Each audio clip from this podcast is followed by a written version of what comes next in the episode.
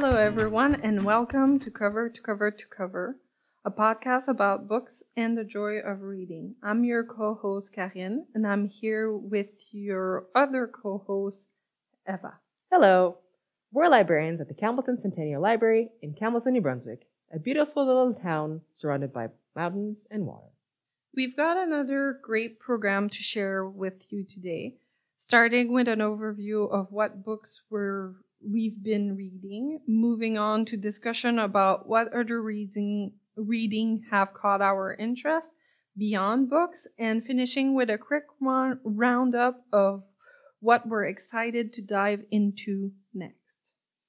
So, Eva, why don't you start us off with what book you've been enjoying lately? So basically, over the space of one month, more or less, I binge read everything the system had to offer from Olivia Dade, and I loved it. Who is Olivia Dade and how did you discover her? I first discovered Olivia Dade when a colleague of mine was scrolling through the All About Romance website for new releases. By the way, if you're a fan of romance novels and you've never looked at All About Romance, you need to go there now. As for Olivia Dade, honestly, I've only just discovered her when I read the review for Spoiler Alert. That's the title of the book, by the way. But she's now right up there with my other favorite contemporary romance authors, the incomparable Jennifer Crusie. Sorry, Nora Roberts. I prefer to put you into the mystery supernatural category, at least the books that I enjoy the most about her. I agree. Me too. Um, so, how are these authors, writers similar? Olivia Dade and Jennifer Crusie share a few of the same elements. They have, air quotes, unconventional heroines. We're not talking here about five foot six, 120 pound long, auburn haired heroines who are marketing experts or teachers or fitness models. There are plenty of people out there who write heroines who fit this model, and plenty of romance that can fit with them as well. We're talking about 40 something heroines, somewhat overweight heroines, heroines who are accountants, aspiring principals, or even geologists. They also have a lot of humor, sharp wit, and excellent vocabulary. Now, some might say that this element is the most unrealistic. We are not all born on the set of Gilmore Girls, thank you very much, but we're talking about my ideal read. So in my mind, every day I have the right retort at the right moment, and not once I've returned home. See, I kind of like those unconventional women as well, so uh, this appeals to me too. So, which book of Olivia Dade did you enjoy the most? The first one I read of hers was the aforementioned Spoiler Alert, published in 2020.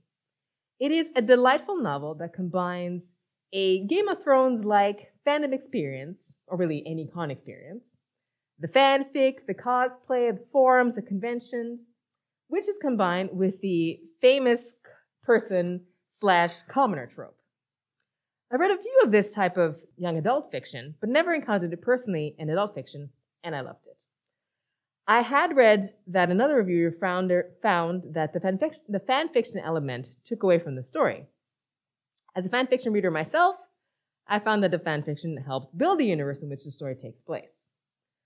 I've already written a review, a review about this book, which I'll include in, in the notes section. But let's just say that Marcus and April are the most complete and realized characters that Olivia Dade had created of all the ones available through the NBPLS collection. Any others by this author that you would recommend? Because so far you've only mentioned that one book.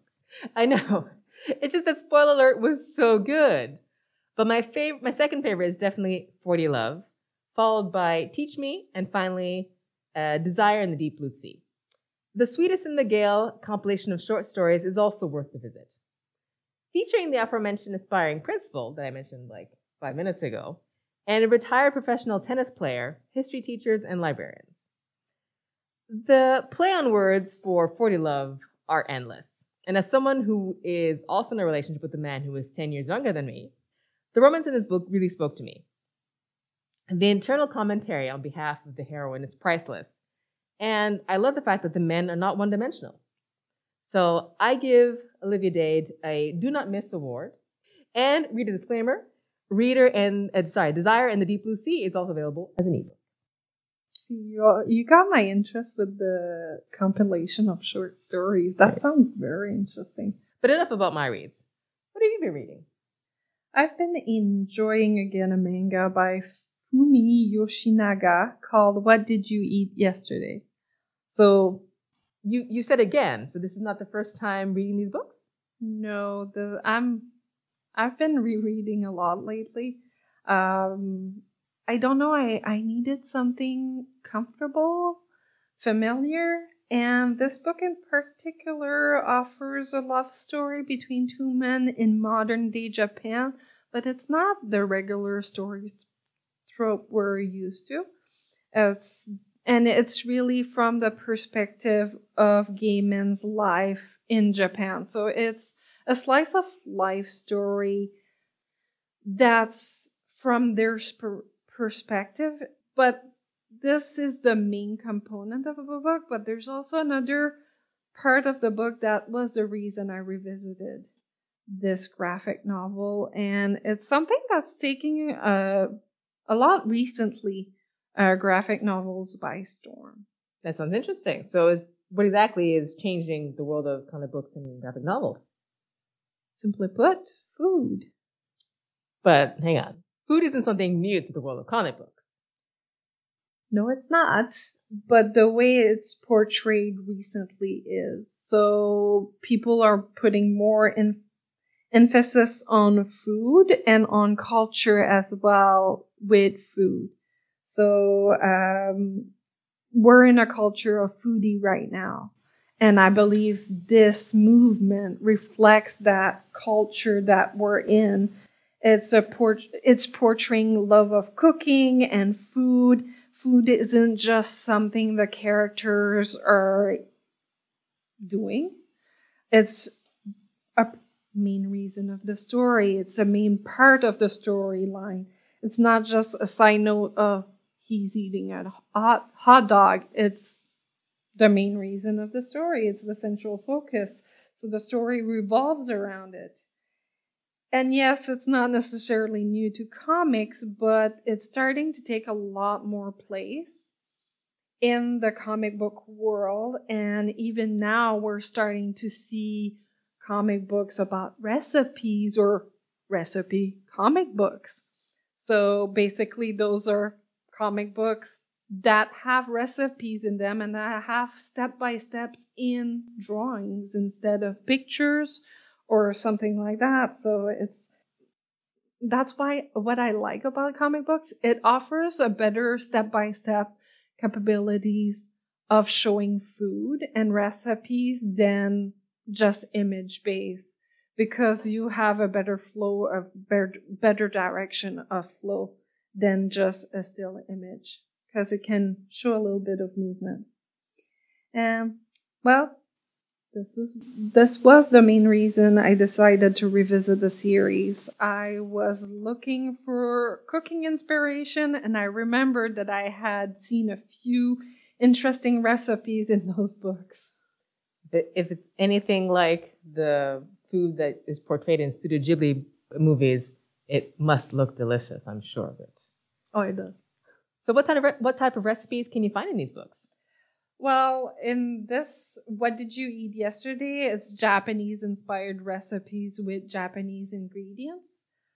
But it also include inspired food, uh, Western inspired food, but with Japanese ingredients. So they're putting their own twist on our own dishes, but at, it's it's mainly Japanese recipes still and uh, the dishes have a relation with the main story. So every chapter there's a new recipe.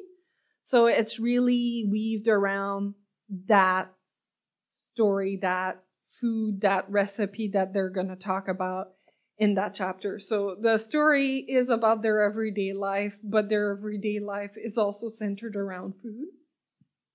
So that dish will be presented in that chapter. And uh, for example, what type of recipe you can find is you can find cold vermicelli with tuna and tomatoes, which is something that closer to what we do eat here. A jam, mackerel pike rice, oven roasted chicken, ramen, and many more delicious looking recipes. So it happened that I was looking at the recipes of one that had more Western inspired. So this is an example of what you would find in the books, and there's a whole series of them. And what I do like is that the step by steps are included in an internal monologue from the main character. And there's also visuals of what it should look like, what they, you should be doing. And it's really well weaved in the story. So it's not just a cookbook you're also reading about their life, and that's interesting in itself. Well, it sounds delicious. It does. So, fair warning that it might make you want to snack or it might make you hungrier. I do recommend the book accompanied by snack and tea. And if you want a good tea to pair with that book is green tea because green tea is very popular in Japanese culture. However, for snack, Japanese have a different way of thinking of snack. They don't have that many snacks, and um, they might be hard to find. So I would just say grab your favorite snack that you would love to eat with green tea. That pairs well with that. And uh, it should have a warning on the book that says danger, delicious looking food. Read at your own risk. Nice. Our second segment of this podcast focuses on some of the readings that we've been doing beyond the pages of traditional books. After all, all reading happens everywhere, from blogs to fan fiction to newspaper articles or video games. Strong readers are made in more places than just bookshelves, and we want to honor and celebrate all kinds of reading with our podcast and encourage our listeners to value all the readings they do, no matter where it happens. To that end, Eva, what have you been reading beyond books? As some of you might know, in 2014, the celebrated series by Naoko Takeuchi Sailor Moon was re-released in anime format as Sailor Moon Crystal. Having read the original manga in French, uncensored, unlike the English version from the 90s, I was super excited to see that the art style of the anime looked much more closely to the manga I had read as, as a child and as a teen. So after watching and also purchasing the DVD for season one, I fell in love once again with the world of Sailor Moon, Usagi and Mamoru's relationship, and the fan fiction. I like that you mentioned that it, it was uncensored because what people don't realize is that the series was censored. It was. It was. At least at least it was in the States. Yes. Is this the first time you've discovered fan fiction? Heck no. I first plunged into that world back in 1997. And let me tell you, yeah, I'm that old. And let me tell you that the world of fanfiction was a very different place. Live Journal, GeoCities, individual websites dedicated to different fandoms. Man, those were the days. I hadn't even heard of fanfiction.net or Archive of Our Own or AO3 for the people who know. I have a few of my saved fanfiction gems saved on my laptop, which I almost never use. Okay, so were you able to find your old favorites? Are they still writing today? For Sailor Moon, yes, there are a few authors who I discovered a few years ago that I was able to retrace and whose work is still on fanfiction.net. But there are plenty of new authors who are just as good. In fact, as I have changed in my reading habits and tastes, so too some of the authors that I would have never looked at before, I have now saved as my favorite folders. But the classics, they remain untouched by time, perfect after all those years. That sounds interesting. What draws you to fan fiction? Are books not enough for you? That's a good question. And the fact is, yes, books are very much good enough.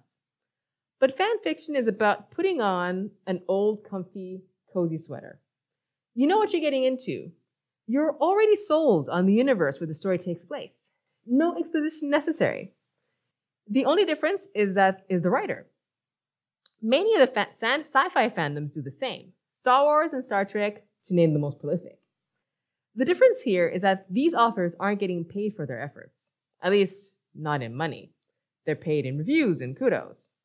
We're talking about tens of thousands of words in a universe that you already adore, where Harry's story continues beyond book seven, or, or when he sends Albus off to school, where we get to understand how, Mamor- how Mamoru felt missing a year of his life not going away to medical school, where we learn how Sam and Mercedes actually got together at the end of season three. Bonus points to all of you who figured out my fandoms in the comments section. It's a pretty nice coincidence that the episode of the podcast that we're doing right now, where I talk about a fandom heavy book, I also exalt praise for the world of fanfiction. Don't be afraid to read it. Don't be discouraged if, your children are reading it. They're reading and possibly writing, and that's that's good. So for all readers and writers of fanfic, I say kudos to you. Now it's your turn to talk about what you've read beyond books. I've decided to again go for a video game, but this time a full video game franchise. Unlike last time, it was just one video game, this time it's a whole franchise. It's now called Story of Season, but it's formerly known under Harvest Moon. Ah. Um, I call it Harvest Moon still uh, for me, it's still har- uh, it will all, forever be known as Harvest Moon. That's right. Story of Season is still fairly new, but for me, uh, I started playing the game mostly when it came out, uh, which it came out in 2003, so it's fairly old and uh, I played this on Game Boy, DS, GameCube, Wii, 3DS, PlayStation 3, and it's also available in almost all the Nintendo and PlayStation consoles. So for the new ones, they they came out on the Nintendo Switch and PlayStation 4. So it's developed in Japan because it is a Japanese series, and you will see it and some of the characters you see in the video game. It's an ag- agricultural game, but not just any agricultural game like those you might have played on Facebook. Okay. So it's quite more complex just because of the story. So that's why I chose it. The story plays a main part in playing that video game. So you have to read, you have to make choices. Your choices will influence your progression in the game. It will it's the main part of the game. That's why you're playing the game is to read that story to see what will happen next. And uh, it will affect who you marry, what happens in the game, uh, there's always a quest, a main quest that you have to do, and it affects that main quest. So you want to be careful in the choices you make, and you have to take your time to read. Okay. So, to you, what makes the story more appealing than other similar farming games? Well, the main point of the game is to have a successful farm and take care of livestock like other farming games, except you build friendship, you have family, you have a family, you can mine, you can fish, you can explore all aspect of the game. It's an open world, so you can explore it on your own time. You can do so many side quests, you can do so many farming that you can do in all the other games. But the main point of it and what will keep you playing that game long is the story. So that's where it differs. There's a story arc that's very interesting in all those games. They've been popular. It developed in a whole franchise for a reason. And you have things to accomplish and collect on those points, which the others don't. They don't offer either a complex story arc or a story arc at all. Um, I'm looking at you, Farmville. Clear goals and stories to followers are the main point of the game. You have you have an end to that game. Unlike others, you could keep playing and playing. You can still keep playing this one forever, but you actually have an end to the story arc. And it's a customized gameplay still, like many of the other ones, but you also have a customized gameplay on your story. So that's where I would say it differs the most. It was the first one of this type 2 that was created. So you, you mentioned earlier something about a franchise. Do you want to share about that? Yes. Um, so when I say franchise, there's so many games. There's 29 titles in the main story alone. Whoa. So it's not just one or two or three, uh, but it's 29. So just itself in the main franchise itself, there's 29. Uh, the most most titles are under the name Harvest Moon, like I mentioned, which is why I will always refer to it as Harvest Moon.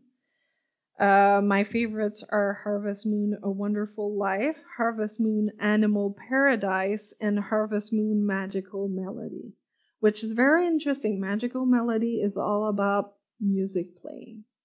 Okay. So, very interesting. Uh, the most recent release is Story of Season Pioneers of Olive Town. It came out at the end of March 2021. So I assume this is a fairly popular game. Did, it inspire any more games? It did. So I did say 29 titles under the main franchise. There's 14 spin-off titles that were created in direct link to this franchise alone. So those are in direct link. So some of these spin-off even became in their own right a, their own little franchise. So that's how popular it became. Indeed. Uh, my favorite spin-off, which I also own a lot of copies of that, is Rune Factory. Uh, so basically, it's a mix of Harvest Moon, so the agricultural element of Story of Season and Harvest Moon world, but it also includes a dungeon crawling. So you fight monsters, unlike Harvest Moon, where you don't fight monsters. This one, you actually fight monsters, you actually capture them and raise them as your pets. So that's interesting. Uh, but this is where uh, my favorite part is that it includes what I prefer about Harvest Moon, while it also includes what I prefer about uh, dungeon crawling, which is fighting monsters. And now I can have them as pet. They're cute as well, so bonus. Bonus. Um, the 14 official official spin-offs, because there's 14, incorporate direct element of story of season or harvest moon, like I keep referring. Uh, but it impacts the game other games that are not just limited to spin-offs. And that's where the most popular one recently is Stardew Valley. Um, so and Animal Crossing are Wait a very minute. popular. I've heard of Animal Crossing. Uh huh. Yeah, most people have. It's based off of Harvest Moon, so I mean, Ah. mm. and those are official or non-official. Uh, some are considering official. Uh, It's, it depends of the fandom. My favorite unofficial, which I've kept mentioning all throughout this talk, is basically the social media games that I kept bashing. they're they, they're inspired off of Harvest Moon. So Farmville, released in 2009, is based off of Harvest Moon. Happy Farm, and all those little games that you might have seen, they're all based off Harvest Moon. So Harvest Moon is the original. It's the OG. Uh, the story is what makes this recommendation so important, however, but the fact that it had such big spin-offs tells you people were interested in farming, farm life or that sort of life, but don't miss out on the story that you can find in Harvest Moon or Story of Season or however you want to call it. It's such a great franchise. And look at those spin-off. They're so cute. So we call this podcast cover to cover to cover because we're not just interested in what you're reading now, but also what you want to read next. And so we like to use our third segment to talk about what we're, what's on our reading lists, what books we've heard good things about, and what we're excited to pick up next. So, Eva, what book has caught your eye? Well, Ken, when I was replacing books on display, the cover of this book caught my eye. It's called The Buried Giant by Kazuo Ishiguro.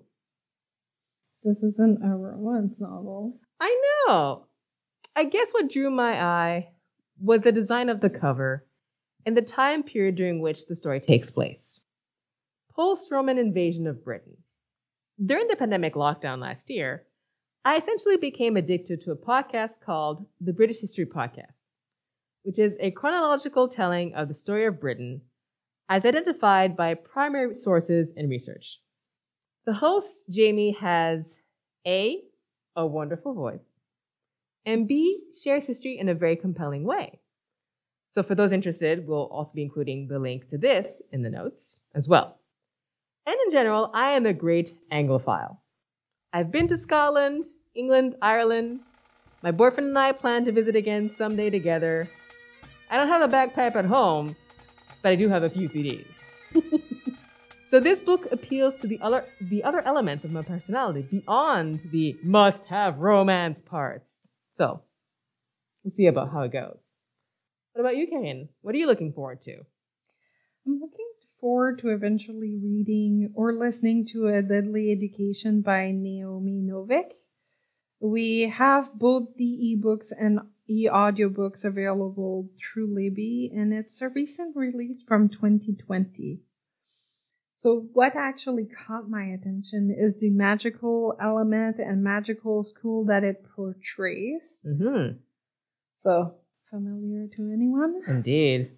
Now, I know that might not compare to Hogwarts, but I want to discover a new magical school and see where this one will transport me. I understand. I know we're do, doing two books each since we both have an infinite list of books to read. Too true. Too true. So tell me about the second books you have in mind. The second book I have in mind is a teen graphic novel novel entitled Pumpkinheads by Rainbow Rowell and Faith Erin Hicks. Mm-hmm. Dangerous terrain you're walking on. You're venturing in my domain. Just, just a little bit. Just, just a tiny bit. Uh, why this graphic novel? Honestly, the cover of this book is gorgeous. And the boyfriend had really enjoyed a series by the illustrator Faith Erin Hicks. So I thought I'd give it a try. What about you? What else are you into these days? The Grimm fairy tales, but not the little ones that we've read as kids. Mm-hmm. The true fairy tales. Really, the ones we've read as kids are the watered down version. And what I mean by that is that those who don't know don't know about the original is that it's far more gruesome than portrayed in all those stories from Disney or anything else. It's very much more gruesome than what we see mostly in popular culture today. Uh, for example, there's mutilation, sex, and other things. Oh, geez. So it gives you an idea. What actually brought me to this is that I got a, myself a beautiful gift, uh, the full Grimm's complete fairy tales. Where when I started getting interested into them, but then I moved and I forgot about it, and then I saw it on our shelves, and I was like, "Oh yeah, I should read that." Indeed, indeed. Will we ever finish with our list? Oh, I don't know. Probably not. I, I, I expect to have thousand by the time I We move on. That's right. Well, we've come to the end of our second episode of Cover to Cover to Cover. Hopefully, you've all enjoyed hearing us nerd out about books. We'd love to hear about books you're excited about, things you've been reading, or to answer any questions you might have about future episodes of this podcast. So please get in touch with us. Make sure you let us know that it's okay to read your questions on Cover to Cover to Cover for other listeners to enjoy. You can email me, Karine, at K A R I N E dot L E L I E V R E at gnb.ca. And you can email me, Eva, at the following address eva dot f i s c h e r at gnb.ca. Have a wonderful day, and we hope you'll come celebrate reading with us again soon. Bye. Bye.